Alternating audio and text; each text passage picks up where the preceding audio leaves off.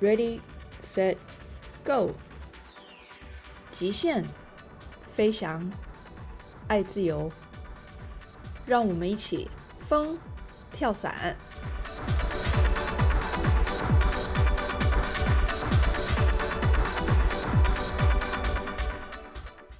大家好，欢迎收听今天的风跳伞。今天呢，我们要来点不一样的东西。一方面呢，今天是这个风跳伞呢，我第一次做这个面对面 的这个 podcast，就是来宾直接在我的面前，然后跟我一对一的，我还是可以看到他的脸，就很像对话这种聊天方式。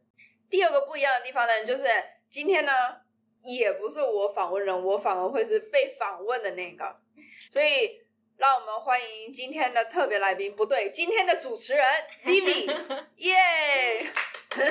Hello，大家好，我是 Vivi。那我是一个正在学习 AFF 的爱好者，今天刚刚跳完十跳。那因为我是跳完 Tandem 之后，发现自己很热爱天空当中的运动，但是让我放弃自己的职业来从事的话，基本上是很难的一件事情。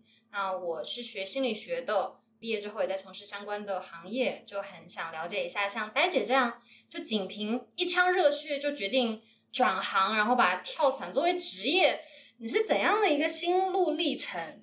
所以接下来我就要来深入的了解一下这段旅程，可以吗？可以，没有问题。通常呢，讲到这个时候呢，都是我反问特别来宾，但是呢，我今天要克制我自己，就是我不能问问题，我是被问的那个。但是好，在我们开始今天的主题之前，我还是来问 Vivi 一个问题。好，你当初为什么会想到要来采访我？本质原因，我觉得是因为我对跳伞这个事情还是蛮热爱，而且充满了好奇。嗯那在我们这么多的教练里面，我个人觉得最特别的就是戴姐，所以你会让我格外的有兴趣。那听了你的故事之后呢，嗯，我又更发现你像是一个很宝藏的人。很宝藏，对对，就是哪一种宝藏？宝藏就是说，所有人对呆姐的印象都是一个非常无畏的，而且很勇敢。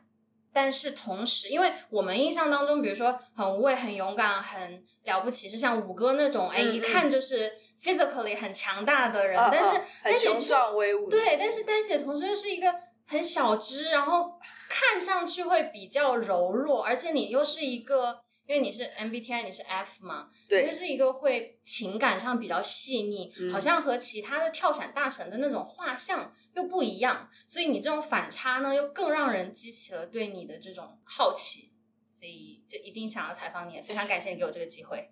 没有，非常感谢你要来采访我。我感觉跟你聊天应该会是一件很有趣的事情，因为你时不时都会带一点就是心理学方面的东西跟知识 进来，你知道吗？就是你看问题的方式跟你分析问题的方式呢，跟其他人不太一样。好，没关系，我们废话不多说，我们就直接进入主题。好，来吧，Vivi，你今天想要聊什么？好，那我们就首先来了解一下，呆姐，你可以跟我们讲一下你跳伞之前你的整个生活状况吗？要从什么时候开始讲？嗯，你可以大致带过你的原生家庭，你的家人是怎样的，然后上学，然后工作的要讲到这么的啊，好，基本上我爸妈就是很传统的爸妈嘛。嗯，我妈妈应该也不算是传统，因为我妈妈在她那个年代，她也是个职业妇女，她是个全职妈妈。嗯，所以在她那个年代，其实不算是所谓最传统的那种家庭。基本上我我父母都是工作的啦。嗯但是他们观念上面其实也是比较偏传统父母的这个观念。嗯，那。简单带过，从小家教就是很严，然后呢，家里爸妈也会很关心你的成绩啊、读书啊什么什么的，所以就一路的念到大学。嗯，大学应该就是国内大家说的本科吧。嗯，我大学是学财税啊啊，那算税收的。嗯，然后我的主修呢，又是因为我们里面还有分细项嘛，那主修是会计嘛。嗯然后大学毕业之后，我就直接出来工作了。我没有考研究所，我就出来工作。然后我是在银行工作的，然后我在一间银行工作了五年。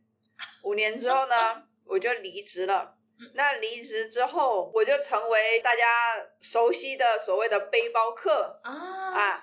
然后我就是到了世界去转了一圈，也不算转了一圈，但是就是看了一些东西，然后大概一年之后又回来，嗯，对，回到台湾，然后回到台湾那个时候其实也没有没有什么头绪说要做什么，然后我大概中间有大概一年多一点点的时间，就是是算是这种所谓的空窗期，gap year，对，然后也不算 gap year，就是一个空窗期。我没有一个，我有工作，但是我没有一个所谓的长远的规划，我还在想说我下一步要做什么。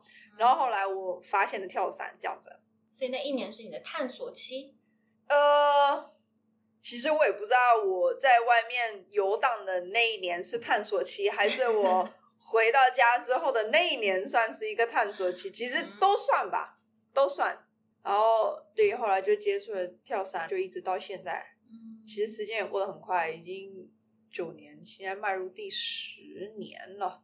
嗯，所以其实这样听下来的话，你在进银行之前的生活都是我们听起来比较所谓的按部就班，就是传统家庭，然后正常的读书，然后进一个对口的单位工作，然后只工作了五年，也蛮久的。嗯，所以当时是为什么又要说去做背包客离开工作呢？是很不喜欢吗？还是有什么？没有。其实我进银行工作的那个当下，我就知道我不会在这里待太久，只是我就知道我不会一直待在这里，但是我还不知道我要离开的时点会是什么。嗯那就是刚好到了第五年有一个契机，那差不多就想说，哎，可以离职啊，时间差不多了，时间到了，这样子，嗯所以我那个时候我就决定离职，是这样。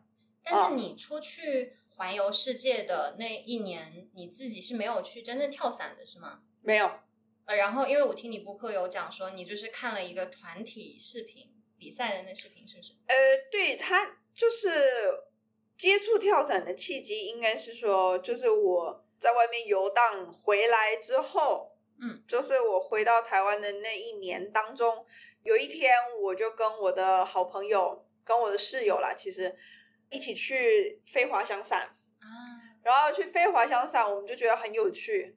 可是我当下觉得很有趣，可是好像还缺少了一点什么嗯，啊、就是好像对，好像缺少了一点什么东西。然后其实我也忘了是什么样子的因缘机会，反正就有一天就在那个网络上看到了一个视频，是跳伞在空中在做造型的视频。然后我当下我就被那种感觉吸引了。我不知道你有没有过这种 moment 这种时刻，就是你嗯一看到一个东西，你就是哦，this is it，就是这个，这个是一种对的感觉，就是哎。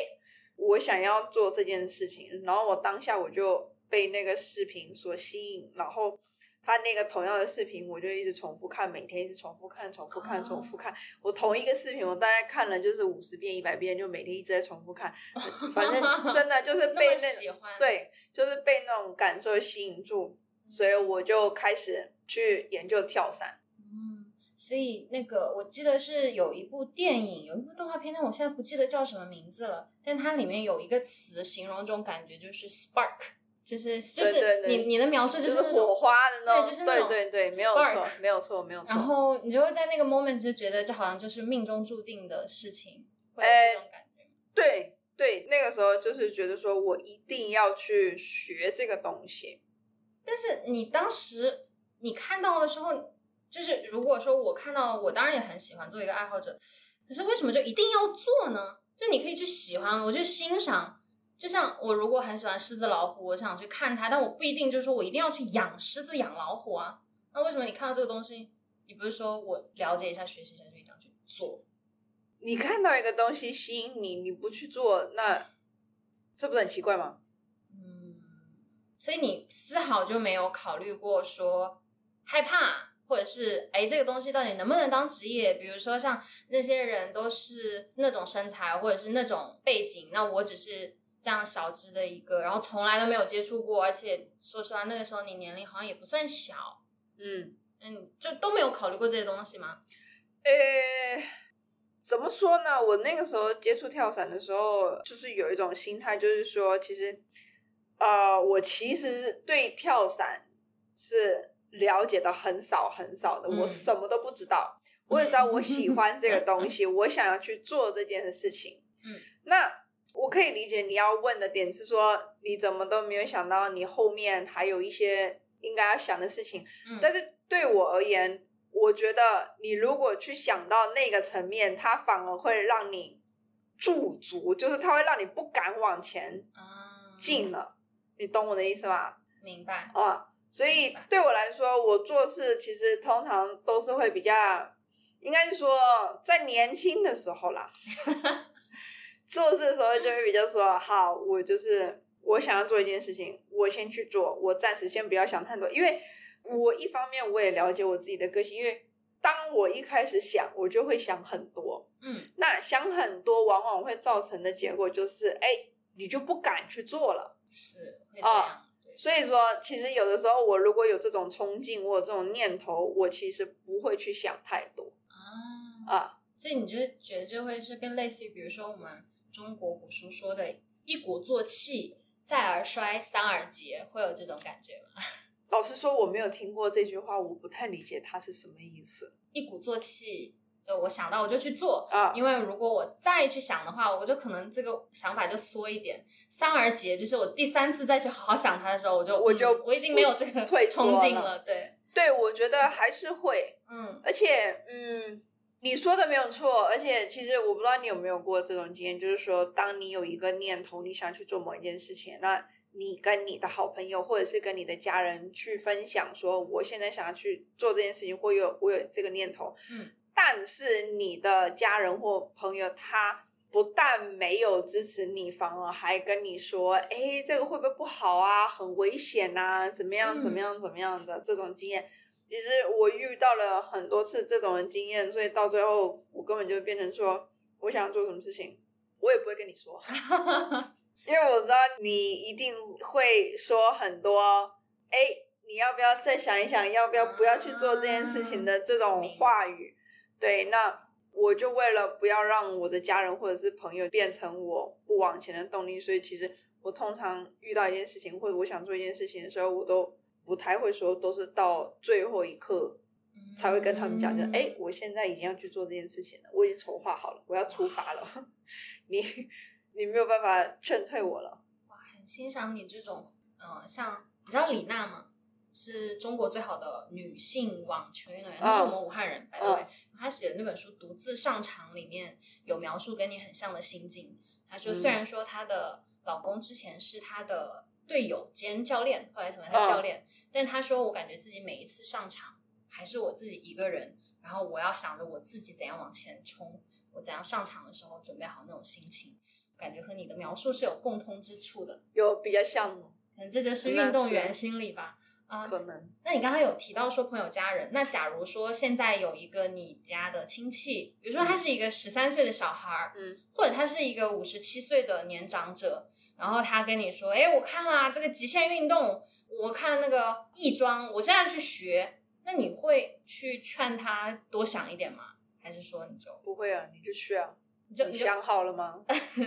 那他十三岁会受，伤，那十三岁？小孩就就说啊，我知道啊，十三岁小孩那基本上以跳伞来说哦，嗯。十三岁小孩你还没有办法跳伞，所以基本上我是说可以很好，但是你现在年纪还不够，那你再等个几年，然后这几年你可以想一想，试试看这是不是你想要做的事情吧。嗯但是你看他们国外啊，在教小孩子滑雪，都是好小的时候就开始教了。是哦，对呀，所以为什么不支持不鼓励呢？嗯，因为我是感觉在中国，起码传统的观念里面，极限运动都是非常非常危险的。然后你一提出来，因为像我知道我们有的学员就是为了来基地学跳伞，和家里是断绝关系，已经到这种程度。哦，对，有，而且就是我聊天比较多的学员，其实家里基本上就是至少没有一个说是好去支持你，像我父母这种不敢反对，已经是非常好的支持了。对，是，所以我就很好奇说，如果你家人说要做极限运动，你会是怎样反应？那其实一开始对爸妈当然就是说，哎，这么危险的事情，你为什么要去做 这样子？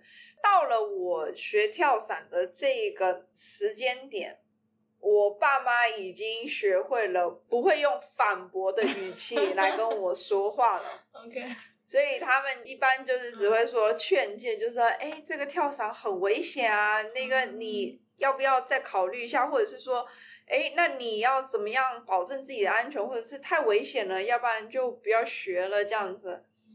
他们会用这种语气来跟我说话，但是我爸妈在这个时候已经算是被我训练到，他不会 直接反驳说：“哎，你不行。”而且其实我觉得一般来说，如果父母，嗯，以我看到现在的小孩子啦，嗯，如果父母对你做的某一些事情，他还有权利说你不准去做，大部分的情况下都是你还没有经济独立。啊，对你懂我意思吗？对，如果你自己已经经济独立，你可以养活你自己，你完全不用靠你爸妈去做任何的事情的时候，你爸妈怎么可能告诉你说你不准去做某一件事情？就是这个控制还是源于你自己是否独立，尤其是经济独立，这是我现在看到的是这个样子。确实会这样。对，你当年那样子一腔热血的话，现在会不会突然想到，觉得自己当时太勇了？会不会有一点后怕？会不会觉得，哎，那个时候其实还是应该再多了解一点点，再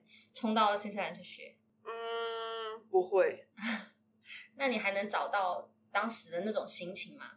时不时还会有那种 spark 的感觉吗？你说跳伞吗？对，就是和当初很像那种。我觉得是。等一下哦，这这种事情我不知道可不可以在播客上说，就是但是就很剪，掉就好了。也不用不用不用，也不用剪到，就是就很像你的第一次，你的感觉就永远不会再一样了。嗯，是你懂我意思吗？对，就是有很多事情，你一旦尝试了，然后第一次，你后面你再持续去做这件事情的时候，那个感觉是绝对不可能一样的。嗯所以应该是说，慢慢慢慢跳伞这么多年，越来越多年，可能会有一个心境上的转变。嗯，那你不可能回到当初的那个点那种感受。嗯，啊，这是我的看法，我不知道你跟我的看法是不是一样的。明白明白。你可以再继续往后跳，然后跳到你的一百跳，然后我就来专访你说，Vivi，你觉得你现在跳伞的时候呢，跟你的第一跳感觉是不是一样的？我觉得这种热爱会比较类似于热恋，你要自己找到那种让你保持在热恋状态的方式方法。嗯这是我目前的看法。等我到一百跳的时候，我我会告诉你。好，OK，那丹姐刚才有提到说，你是在进银行的时候就知道你不会在那里待很久。嗯，那假设说你没有刷到那个 YouTube 视频，你觉得你有可能会是怎样的一个人生的路径呢？那我不知道，这种东西我不太会想这种事情的。嗯，那你当时去新西兰学的跳伞哈，嗯，你学的时候就已经确定这个是我的职业，而不是爱好，没有，没有想过。没有，那你是怎么样想要把这个东西作为职业的呢？没有，其实就是一路慢慢走，慢慢走这样子。我那个时候去跳伞的时候，嗯，因为报名了学校，然后是缴了全款嘛，嗯，那个时候只是想的是说，学校的意思是说，开学后七天内，你如果觉得不好、不合适，或者是你不想学了，你都可以退费。嗯，我当初就是冲着这个去了，我想说好，那我就缴了钱，然后我就去那边，然后看一下头七天怎么样，什么感觉。反正最糟最糟的就是回家，然后再找一份工作这样子，找一份办公 室的工作。嗯哼，那后来就是继续待了下去了嘛，然后也其实没有想太多，只是大部分的时候都是，哎，我现在走到了这个阶段，我可以做什么嗯啊？所以说我学校毕业了之后，我就找到了一个在澳大利亚基地的工作嘛，嗯，然后澳大利亚结束之后，又在匈牙利找到了工作嘛。先打断一下，你说是你在新西兰是考的 A 证吗？没有，我在新西兰，我去的是一间跳伞学校。嗯哼，跳伞学校它是一个一整个 program，嗯哼，它一整个 program 是两百跳，然后总计有八个月。是 USPA 的那套系统？啊，不是不是不是不是，哦新西兰有自己新西兰的系统，哦，但是新西兰的这一间学校，它是专门培训人出来走跳伞的行业的。哦啊。然后那个时候我是看了这个学校的网页，然后那个学校它网页上面也讲说，他们学生毕业之后找到工作的几率是百分之九十五，这么高，所以我想说，好，那我就去看看嘛。嗯，对啊，然后所以我就去了。那八个月，八个月，然后这个学校它比较特殊的是说，它是真的，它在新西兰跟在澳大利亚是被承认的一个学历，我们读出来是有一张学历证书的哦，啊。然后这张学历证书在新西兰跟在澳大利亚是被承认的。但它跟我们现在学的这种 USPA 的体系又不一样。其实每个国家有每一个国家自己的体系，澳大利亚也有澳大利亚的体系，嗯英国有英国的体系，嗯德国有德国的体系，嗯，罗马尼亚也有罗马尼亚的体系这样子啊。只是现在 USPA 就是美国的这个体系是最被世界所通用啊，明白。啊。我觉得一方面也是因为他们语言，因为 USPA 的那个执照上面写的就是英文嘛，对不对？那现在英文又是全世界的通用语言，所以你拿这张执照，你到各个国家，即使他们的语言不是英语，他们也看得懂。对，所以是这样子的一个情况。但是其实我发现每一个国家的体系，嗯，东西都差不多啦。啊 对，就是考到执照的要求其实都差不多。是嗯哦。所以，那你当时也是了解到那么多学校之后，最终还是决定去新西兰。这个其中一个原因是它有七天的这个 grace period。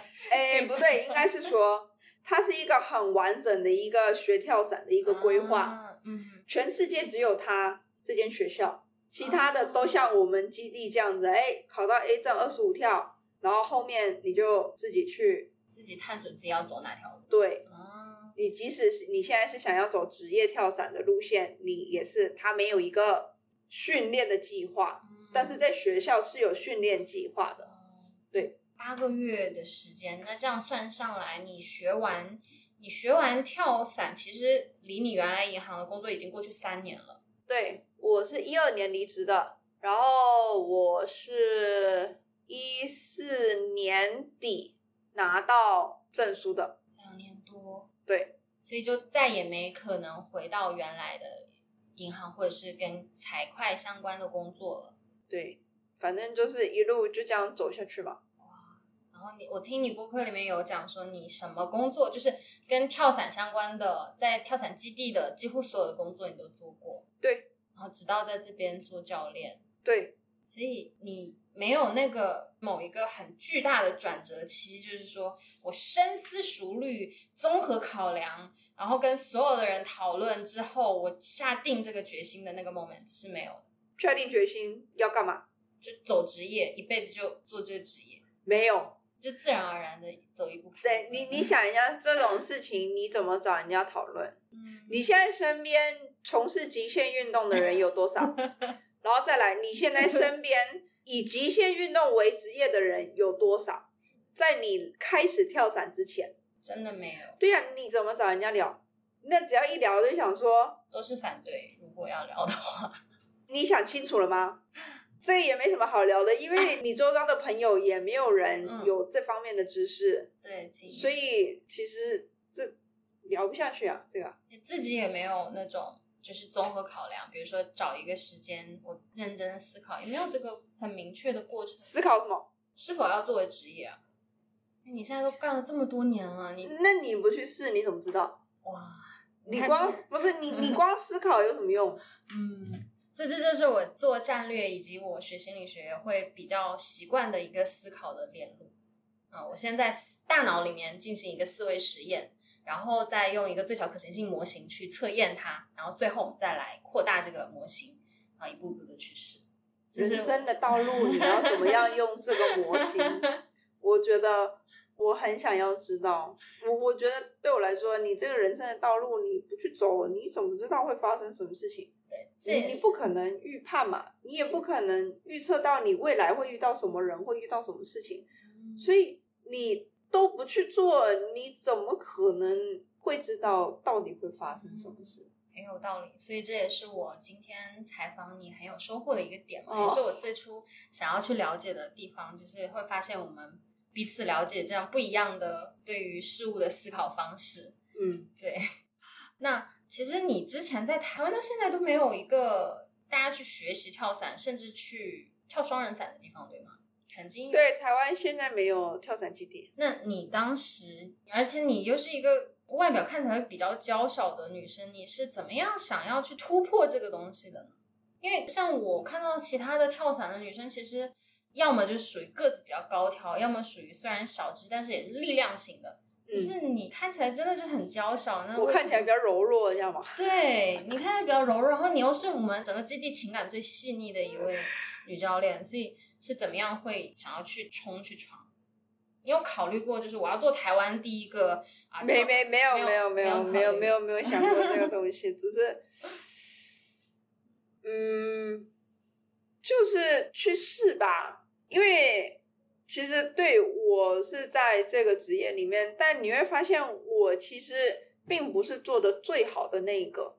因为你看的人够多，是吗？诶，不是不是不是，我我的意思是说，其实我们在想的，你到底行不行，你能不能做某一件事情，我们常常会把自己跟做的最好的人去比较。嗯我这样子说合理吗？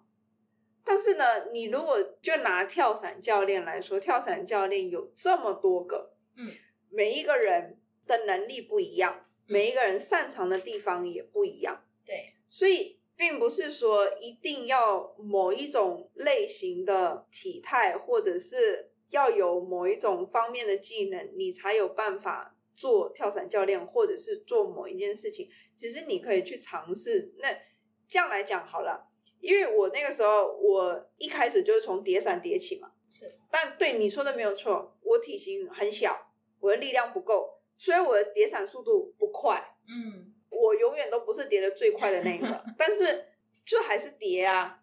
可能就是我叠的没有别人多，赚的钱没有别人多，嗯，但那并不代表我不能叠。是，就很像现在带双人伞，现在带双人伞，我其实有一个我自己的体重限制。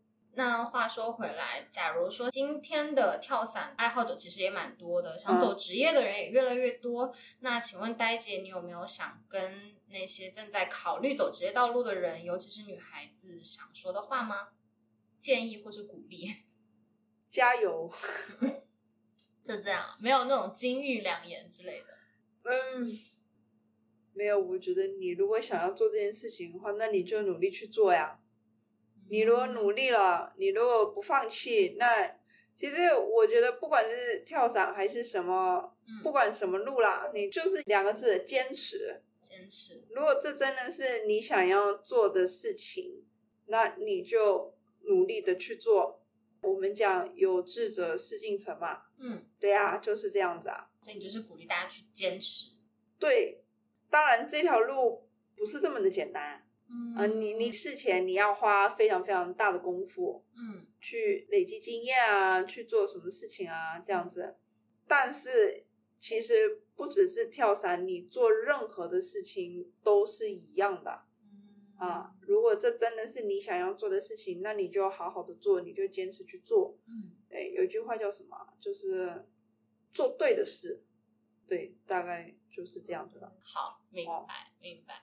那你做的毕竟是一个极限运动嘛，你的父母家人他们会也会很关心你这个安全性啊。你到今天为止，你已经跳了五千多次，接近六千次，你爸妈还会因为这个事情很担心你的安全吗？会啊，那他们对你有没有什么样的期待啊？或者是听说你最近跳的这个样子，有没有什么反应？不一样的反应？呃，这该怎么说呢？基本上对于爸妈，我觉得我爸妈应该也不太可能会听到播客了，哦所以说基本上对于父母来说都是报喜不报忧嘛。啊，嗯那爸妈在很多时候也是希望你会安全啊，怎么样啊？所以我爸我妈现在也是，因为他们不懂跳伞，嗯，所以他们最多能说就是，哎，你一定要自己好好注意安全，好好照顾自己，那就是这样。当然，他们到现在还是会担心，这个是一定会的。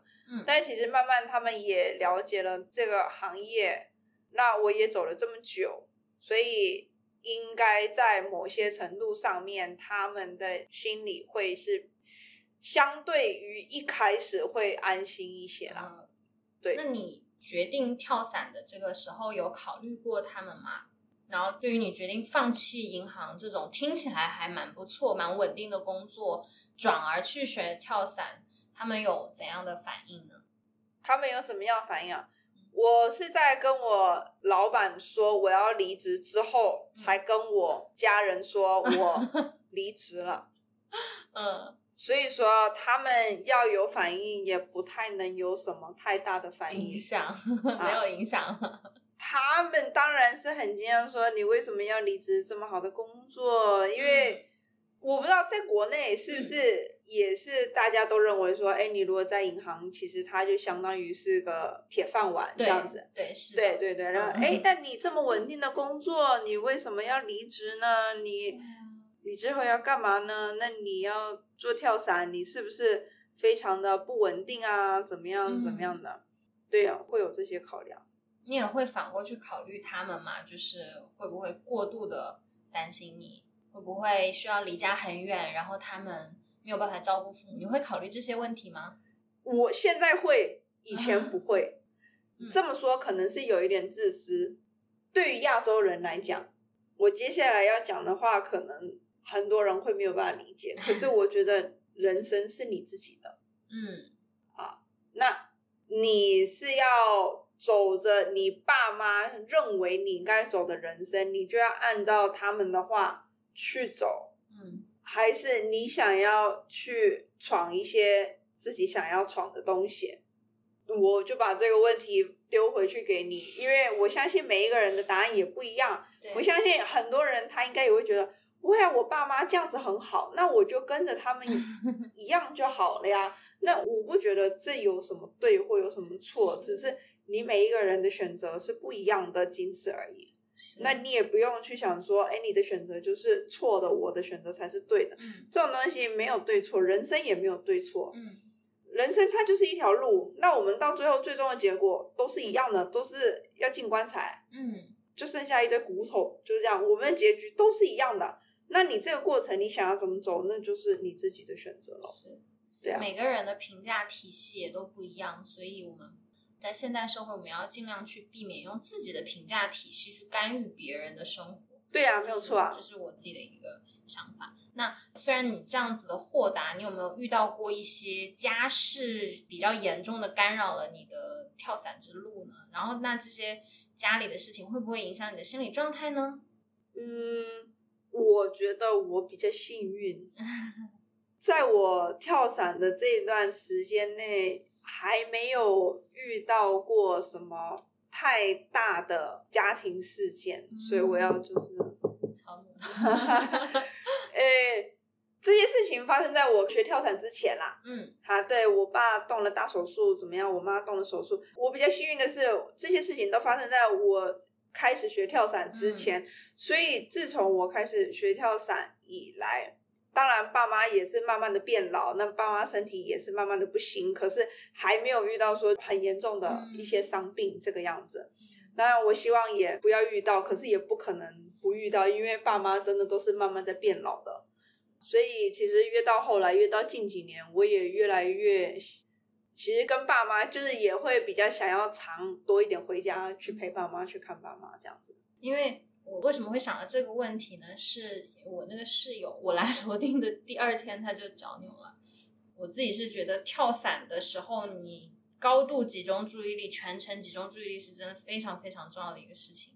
所以看你这么多年的经验，就想了解一下。那也许你没有遇到什么很大的事情，那会有那种很细小的事情吗？比如说，诶，过几天是我外婆生日了，我要给她准备什么礼物？你会完全不会想这些事情吗？在空中或在跳伞的过程当中？完全不会想吗？现在当下你发生了什么事情，你应该要专注在做什么事情啊啊？如果你现在在跳伞，你还在想说我外婆过生日了，那你下一秒钟会发生什么事情？你不就就忘记开伞了吗？对，对呀、所以我常常跟学员讲说，你学跳伞很大一个方面，你也在训练你自己的脑袋。对，我现在专注在做什么事情，我就要专注在这件事情上面，对而不是想其他的事情。哦，其实你看，我是学呃 mental health adult，我是很清楚自己要怎样去，有哪些方式方法，有哪些训练可以让自己去清空大脑，或者是保持专注。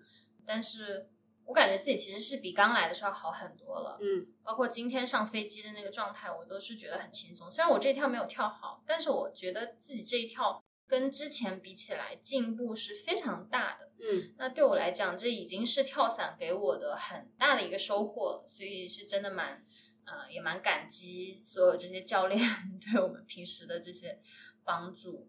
这样很好啊、其实这样听起来，感觉上你有在做你自己的成长，所以对你并不是一味的就是啊，我要去学跳伞，怎么样怎么样。你其实一边跳伞，你也在关注你自己心里面的变化。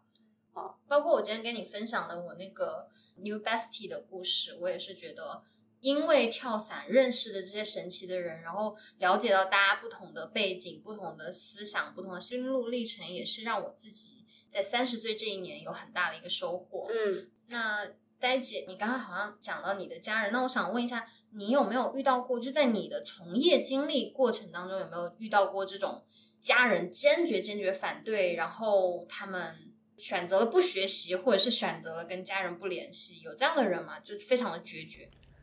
由于这一集的时长有点过长，所以呢，我把它拆成了两集。不知道你听到这边，觉得我跟 Vivi 的对话是否还还蛮有趣的啊、能够吸引你，或者是给你产生一些新的人生的体悟。如果呢，你还喜欢这一集的内容，请不要错过下一集。下一集呢，我们会再聊到更多有关跳伞与人生观的一个呃结合，然后呢，还有我这十年来的跳伞心路历程。如果呢，你有什么想要再深入问我的问题的话，也欢迎你留言给我。那今天的节目就先到这边，风跳伞，我们下期见喽，拜拜。